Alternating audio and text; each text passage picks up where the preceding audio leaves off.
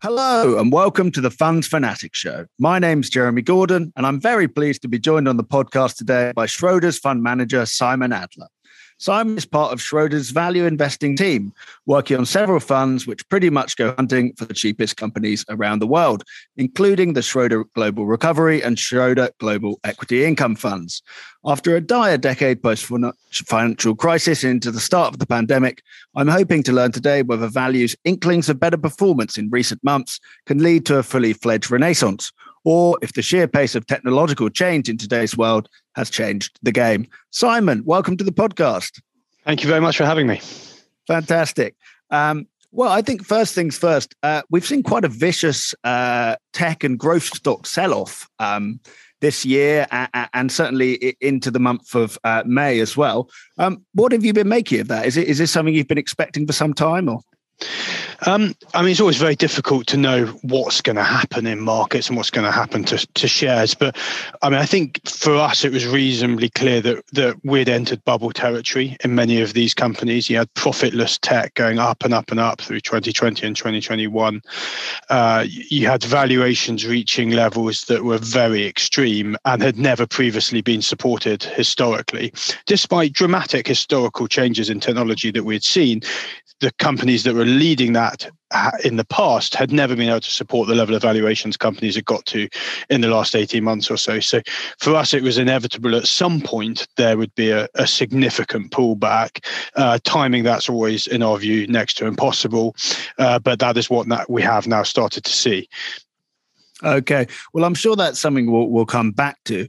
Uh, I thought maybe a good way to frame this conversation, uh, I'm hoping to talk quite a lot about the ins and outs and value investing, was mm. was to ask you how you ended up becoming a value fund manager. I mean, it's it's, it's a bit of an invest, unfashionable investment philosophy in the last decade. How, can you tell us a bit about that?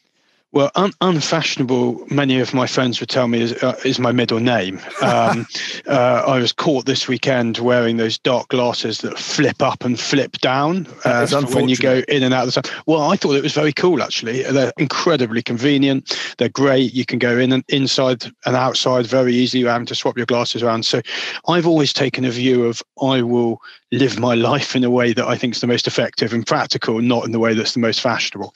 And I yeah. think those dark glasses are a great example of it. But oh, it's not been a deliberate choice to choose something unfashionable. There's two reasons fundamentally that I'm a value investor. One is my natural makeup is to try and buy things at big discounts to what they're worth. That's what I've done throughout my life. When I, whether I'm buying an apple at the supermarket, whether I'm buying a pair of clothes, which I always do in the sales. Only ever bought clothes in the Christmas sales and the summer sales for the following year. So I buy my shorts at the end of the summer and I buy my, you know, jacket at the end of the winter. So it's my natural makeup to buy things at discounts. Um, you like a bargain, in other words. I, I, I do like a bargain. But then when, when you then go and look into stock market history and what works in stock markets, to my delight, actually the evidence is taking that approach in stock markets has been one of the most effective ways of investing over time. So you know, you'll be familiar with the data, but you know, broadly, if you go back 100 years and you put 10 grand into value, that 10 grand today would be worth over a billion. And that's absolutely smashed the market and growth investing. So for me, it's it's my natural makeup to go bargain hunting and the the kind of academic uh, data led evidence, in my view, totally supports value investing. But going into it, you have to acknowledge to, to exactly your question, Jeremy, that it, there are periods where it's very unfashionable and periods where it's very uncomfortable pursuing that approach. And we're clearly been in a decade of that. But uh, the evidence is that you just have to keep going through that and, and, it, and it pays off in the end. Yeah. Now, value investing is evidently looking for uh, stock market bargains, we might say, but perhaps by way of giving us a bit more of an in depth ex- explanation of exactly what it is and what you do, maybe you can explain basically what do you do on the Global Recovery Fund, for example? What, what's your process? Yeah, so what we start by effectively screening the market. So we say, look, here are all the shares in the world. We want to look at broadly the cheapest 20% of them. That's where the kind of genuine evidence comes from that value delivers over a long period of time. It's typically done on the cheapest 20%. So we go scouring the world for the cheapest 20% of shares. We've got some quite clever tools that means that we get them kind of sent to us in a nice, easy package. We can do it whenever we want to, press a button, run the screen, get a list of shares in different countries and sectors around the world. But our basic view is that that will encompass and incorporate a huge number of you know what are called value traps, companies that are genuinely cheap for a reason. So then we say, well, let's go and look at the what we think are the seven reasons typically why a share can look cheap on the screen but not recover, and they're things like is the balance sheet good enough? If you've got a shot balance sheet, it's going to be a lot harder to recover. What's the structural threat? You know, if you're making cassettes, that's going to be difficult to, to ever make a profit again or pipes or something that is genuinely going out of fashion um, you know you have to be very careful of those so we we ask that question yeah we ask these these seven questions some of them are accounting some of them are balance sheet stress tests as i've referred to some of them are more structural and qualitative then what we say is well let's distill all of that into two areas. What's the upside in the shares? How much reward is there for taking on on those risks? And what is the risk? What is the risk of permanently impairing our clients capital with this investment? And then we look at a trade-off. If we think the risk's maximum risk and there's upside of 70% in the shares we wouldn't buy it not enough upside for the risk. But if we think the risk is minimum risk, a very low chance of permanently losing clients' capital, and the upside 70%, then that's absolutely what we're doing. Effectively, we're looking for asymmetric opportunities. Over time, that has meant that on average, we say no to about 90% of the shares we look at on the screen. So people that say you can't do value investing because you buy value traps, and there are loads of value traps in that part of the of the market, we, we've got some sympathy with. Um, but what we try and do is weed out the value traps and just end up with a kind of conviction based portfolio of what we believe to be the most attractive shares within the value part of the market. And, th- and that's what we do day in, day out, looking and analyzing companies, going through them in detail and trying to make the right judgments. Yeah. And to bear a bit uh, uh, bear out a bit more how that process of avoiding value traps works. I mean, can I ask you, say, to pick out maybe one or two of the cheapest companies of the portfolio, companies which the market might be saying, okay, these are value traps, and and explain, you know, why you think there's light at the end of the tunnel there. Yeah, so I mean, a, a, good one to talk about might be Western Union. So Western Union is a US listed business that all of us will have seen on street corners. You know, they are, are money transfer companies. So you can go into street corner anywhere, go into a corner shop and say, well, I think uh, I'd like to transfer 200 quid to my relative somewhere else in the world. And you can do that instantaneously, cash to cash. Now, that is a business that has some structural threats. People are moving money digitally and through other methodologies. And the risk is that that is a business which which slowly fades.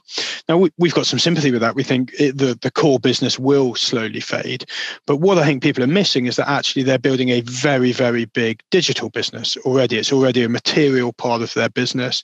They make as much money out of a digital transfer as they do out of a out of a in-person transfer, physical transfer, and is growing very, very quickly. And very interestingly, it is not cannibalizing the core business. So they're getting new customers there on the hmm. whole. And that's really attractive. And you combine that with a really good balance sheet. They've sold some businesses off, which means they've got you know a, a, very very secure balance sheet they're returning capital to shareholders a big dividend yield so you've got attractive returns today in terms of yield you've got a good balance sheet and you've got a business that is transitioning over time and we think has a future. And the last thing i'd say on, on western union is which i think is important is the compliance requirements are very very serious. Every country in the world has their own compliance requirements.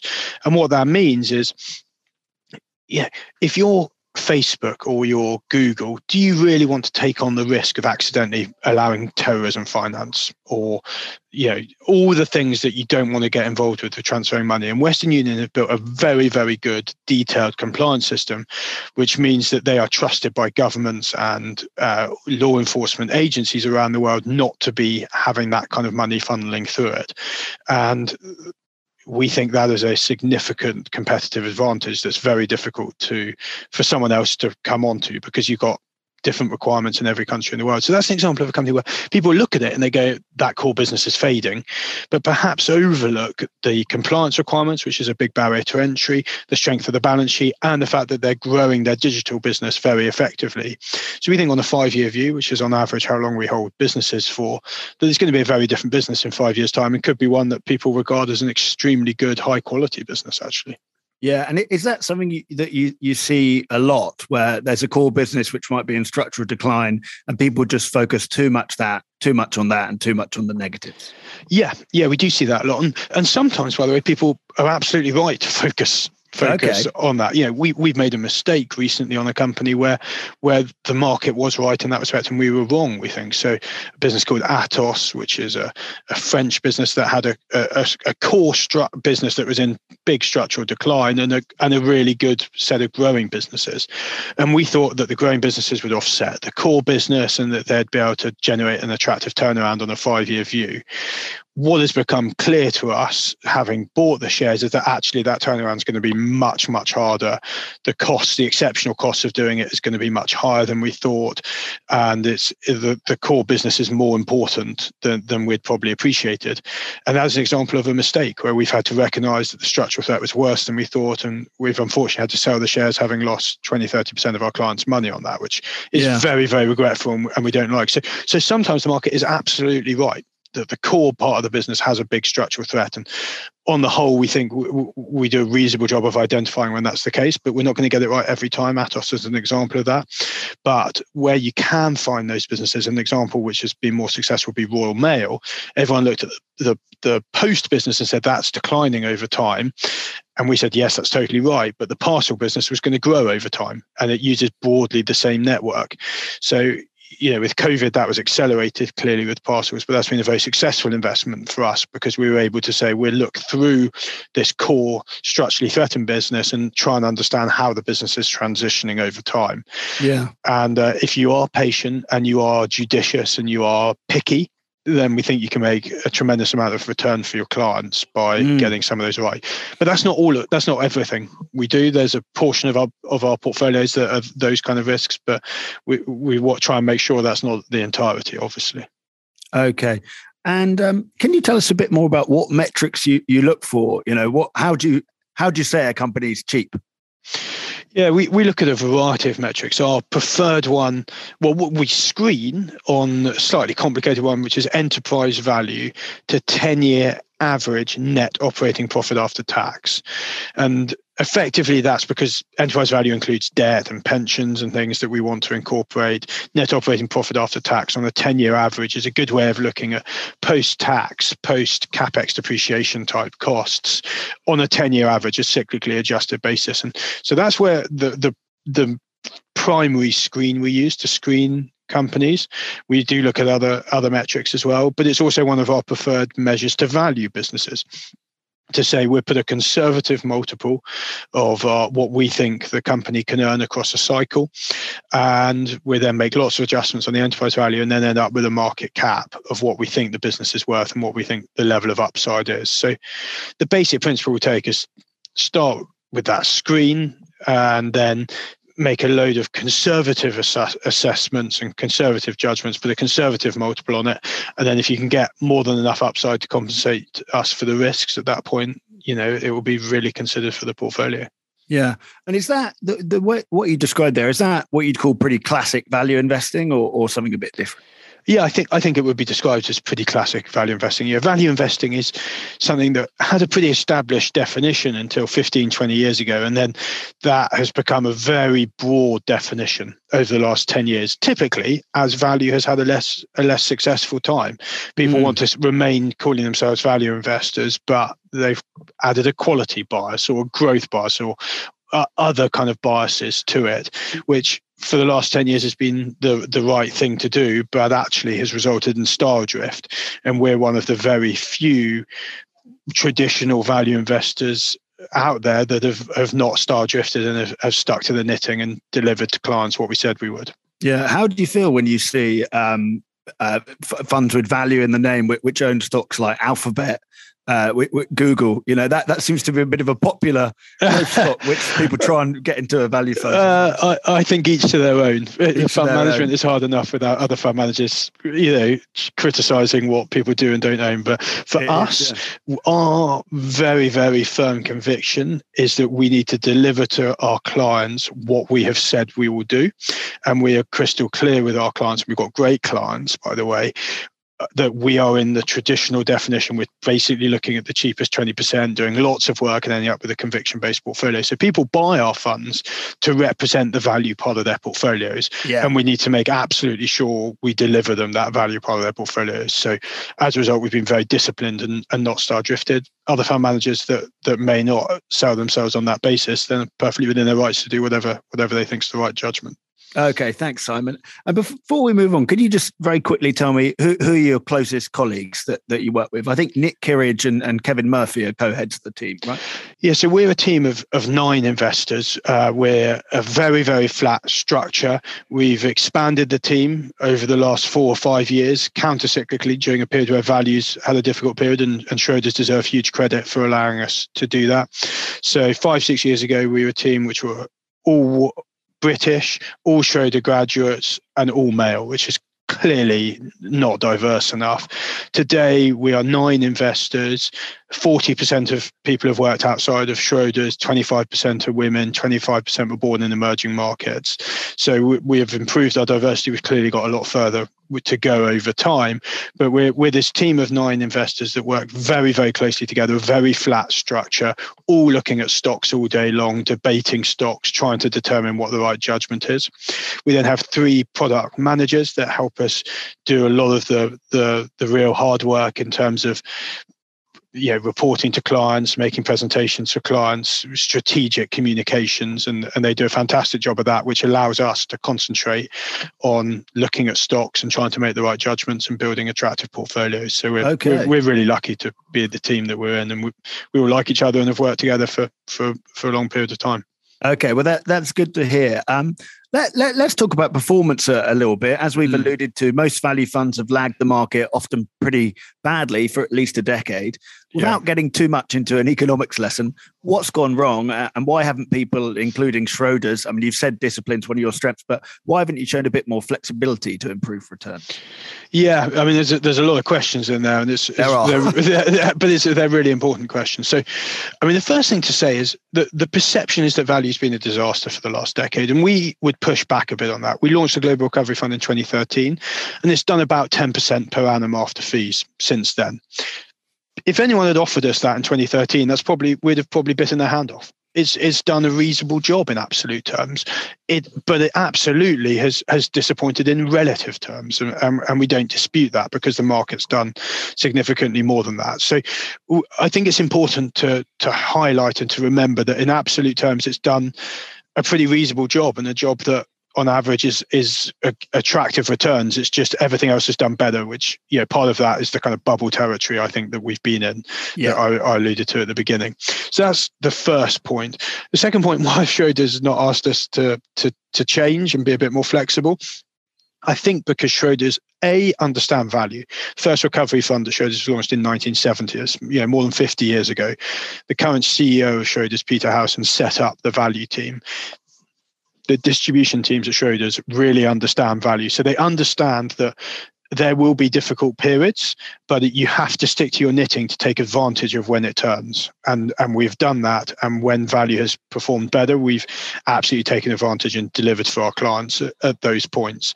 And that is the final and most important aspect that our clients have bought us because they want us to be their value part of their portfolio. They don't want us to to be more pragmatic, add yeah. quality bias because they want us to be the value part of their portfolio. They believe in in what we're doing, and our job is to do the best possible job for our clients and to deliver what we said to our clients we would do. So that's what we've been focused on because Schroders have supported that, and as a result, when when values had its better periods, we've been able to absolutely deliver to our clients. Yeah, I think something else people are, uh, will be interested in is as a value manager, are, are, you a hostage to macro fortunes, whether that's interest rates or the oil price or or, or things like that? Yeah, I mean it's it's really interesting that it's it's become in the last five years very much a value versus growth market. And when interest yeah. rates are doing this, or interest rates are doing that, this is what people think value or, or, growth will do. If you zoom out and go on a longer term basis, that's not been the case at all. There, there isn't a, a particularly clear cut um, evidence that value does well or badly in this or that interest rate environment. If you look at Japan, since interest rates bottomed over the last 30 years, value has actually outperformed there. And finally, if you go back to the 1926, that's as far back as we're able to get really good data. And we say your average holding period is five years. I think most people say that's a reasonable average holding period. What we did is we looked at if you bought um, value every single month and held it for five years. So January 1926 to January 1931, February, etc., etc. So hundreds and hundreds and hundreds of data points. Value outperforms 84% of five-year holding periods in the last basically 100 years, just under. And it outperforms and makes a positive return over five years in 80% of periods. That is an incredible record absolutely incredible. And through that period, oh, and also I'd say every single decade, except for the 1920s and the last decade, that's been true. So it's not a, a different period in this period it does well and that period has done well. Through that period, we have had everything stagflation, inflation, deflation, you name it. You've had dramatic changes in technology, a doubling of life expectancy, the rise of China, the rise of Japan, emerging markets doing great, doing less well.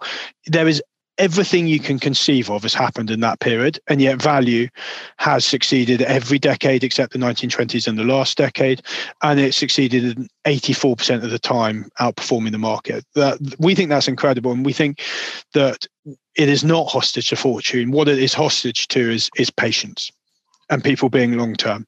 If you try and time value, it is extremely difficult to do. Very few people will effectively do that over over a number of, of periods.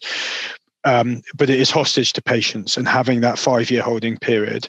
If if you can have clients that can have that patience, we believe we're able to deliver them fantastic returns a through the value premium and b through the the work we do to hopefully enhance that value premium yeah. so that's that's what matters in any one period it may do better or worse because of this macro that macro etc etc but we think it's much better to zoom out remove oneself from the macro what we're doing is bargain hunting buying cheap companies and holding them for five years and on average that delivers terrific returns yeah. Okay. Well, very compelling historical argument about there. I'll just push back on on, on one point. Mm. Something that growth investors do argue has changed. I mean, acknowledging that people often joke that this time it's different. Uh, the most dangerous words in finance.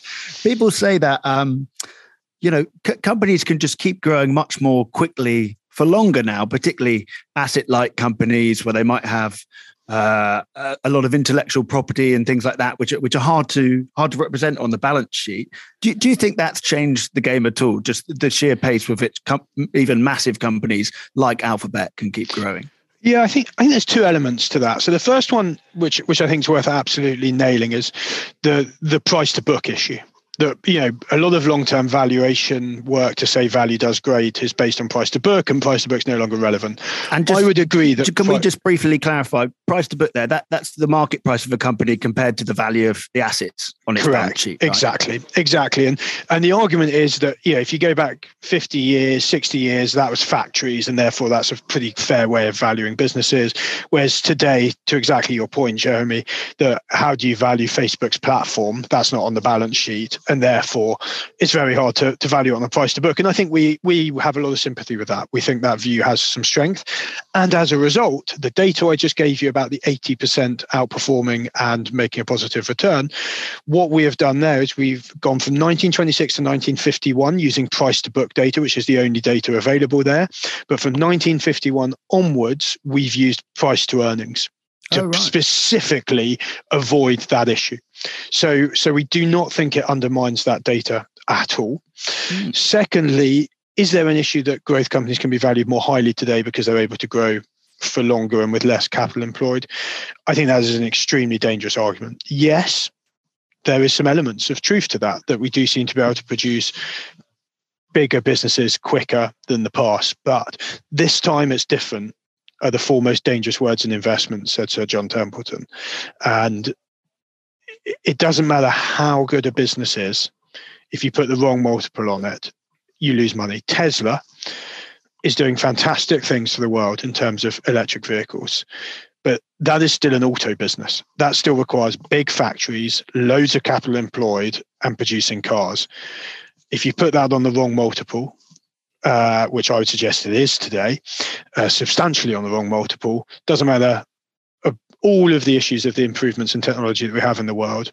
Doesn't matter how great that business is, how fantastic what they're doing is for society. If you pay the wrong price, it doesn't work.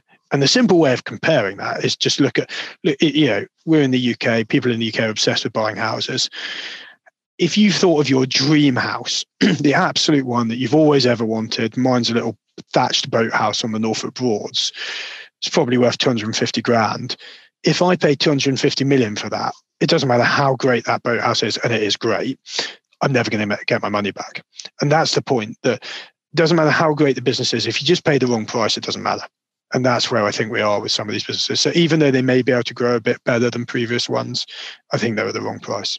Okay, thanks, Simon. Well, let's talk about the portfolios a little bit more. People sometimes discuss whole markets, saying things like the UK is cheap, Japan's cheap, that that kind of thing. Do you subscribe to that kind of idea? And, and where is cheap at the moment? Yeah, I mean, I think I think there is compelling long-term evidence that if you look at valuation levels for markets, that can uh, uh, have a very significant influence on the future returns. So, cyclically adjusted price earnings ratio has a, a very good track record of determining the subsequent 10 year returns. So if you look at the US today, it's at a level which is likely to generate very, very poor returns, if not negative returns from today's starting valuation level. Whereas if you look at, to your examples, the UK and Japan, it's likely to deliver pretty attractive returns from its starting valuation levels. So I think you can subscribe to some data, but that's not really how we work. We we say interesting, useful, but what we care about is actually the underlying businesses. So we then go and do the work on the underlying companies. We screen on the underlying companies. We don't screen on global, uh, regional basis. Well, we screen on a global basis. We don't say Japan looks cheap. Let's go and focus only on there. We, we want to look at cheap companies around the world. So we've got some US companies, a lot less than, than most global fund managers, um, kind of 15, 20% of the portfolios in the US today. And they're you know, attractive businesses like Western Union, I talked about earlier. but we've got much more, excuse me, in UK, Europe, and Japan where we think you can get outstanding valuations, uh, great balance sheets, often particularly in Japan, uh, businesses changing their tune, particularly in Japan. You know, we've got DeNA in the portfolio that yesterday announced they were going to sell half of their Nintendo stake. That's about 25% of its market cap. That is a dramatic change in, in attitude. Um, an, an example of that, and that's happening across Japan. We're seeing. Yeah. So we we can see attractive shares in every single region in the world, but we can see a lot more attractive shares in the UK, Europe, and Japan than we can in the US today. Okay. Thanks, Simon. And can you give us a little flavour of what, else you've been doing in, in the global portfolios recently? I mean, with, with, the start of a rally for value stocks, are you being forced to recycle more capital and find new ideas? Um, I mean, there's, there's always some companies in the portfolio that are doing better than others. So, so it's a almost always you're having to recycle some capital because things do well. Um, it's a nice problem to have today we're seeing actually a, a big pipeline of ideas. The pipeline is probably bigger today than at any point since the COVID sell off um, in the spring of 2020. Um, so we're working very hard because there's a lot of stocks to look at. So that's attractive. Um, when we look at shares within the portfolio, actually they were they were so cheap that the little rally we've had so far you know isn't really getting loads of them to fair values. So actually we're you know it's a pretty attractive moment where we think the, the portfolio is looking attractive and the pipeline's good as well. So that's a nice place to be as a value manager. Yeah. Um, yeah the other point i'd make is the move we've had so far in value versus growth which people are you know talking about in quite grand terms. If you look at the data and you look at the charts it hardly touches the sides on what's happened in the last five years. It barely registers on the charts. The last five years has been so extreme, so much in the favor of growth. What we've seen so far is pretty modest versus what the data would suggest may come. Okay. So that I mean that sets up, you know, the, the next five years, the next decade could really be the time for value. We hope so. you, you, you, can never know for sure. You, you, you, can never know when. You can never know how. What we believe is stick to our knitting, stick to the screen, the discipline of, of looking at cheap shares, try and improve the process, try and improve the tools, try and improve ourselves, try and get better at, at, at avoiding value traps, try and get better at portfolio construction. And if we do that and we're patient and we continue to enjoy the patience of our clients, we think we'll be able to deliver terrific returns um, yeah. Uh, over, over long term periods. Um, because we hope we can deliver the value premium. We hope we can do a bit better than that. How that works out in any shorter term period is um, is very difficult to determine. Okay, thanks, Simon. Well, let's finish with a little bit of a wild card. You, have already mentioned your love of uh, uh, clothes shopping during the sales, um, but I wonder if there's anything else outside your day to day job, whether that's hobbies or other interests, books you've read, things like that, which have kind of influenced uh, you you as a fund manager, you as an investor. um, I think everything I do in life, in a sense, feeds into it. You know, myself and the whole team read very widely, whether that's you know Liam Nunn likes to read stoical philosophy, you know, Andy Evans reads. you know, very deep books. Has gone toward himself coding. You know, the the whole team are, are reading widely and trying to understand the world um, and that all has a big influence on us in terms of you know, developing patience, developing resilience, being long term, trying to improve. You know, I I I get great downtime from uh, you know going for walks. I've got a family. I support Norwich City. You have to be pretty resilient to support Norwich City. Maybe a bit of stoicism required there. Yeah, yeah, exactly. And uh, I've done that all my life. So, um, you know, uh, it's uh, it's pretty tough being a Norwich fan uh, every other year. the other year, it's quite good because you get promoted.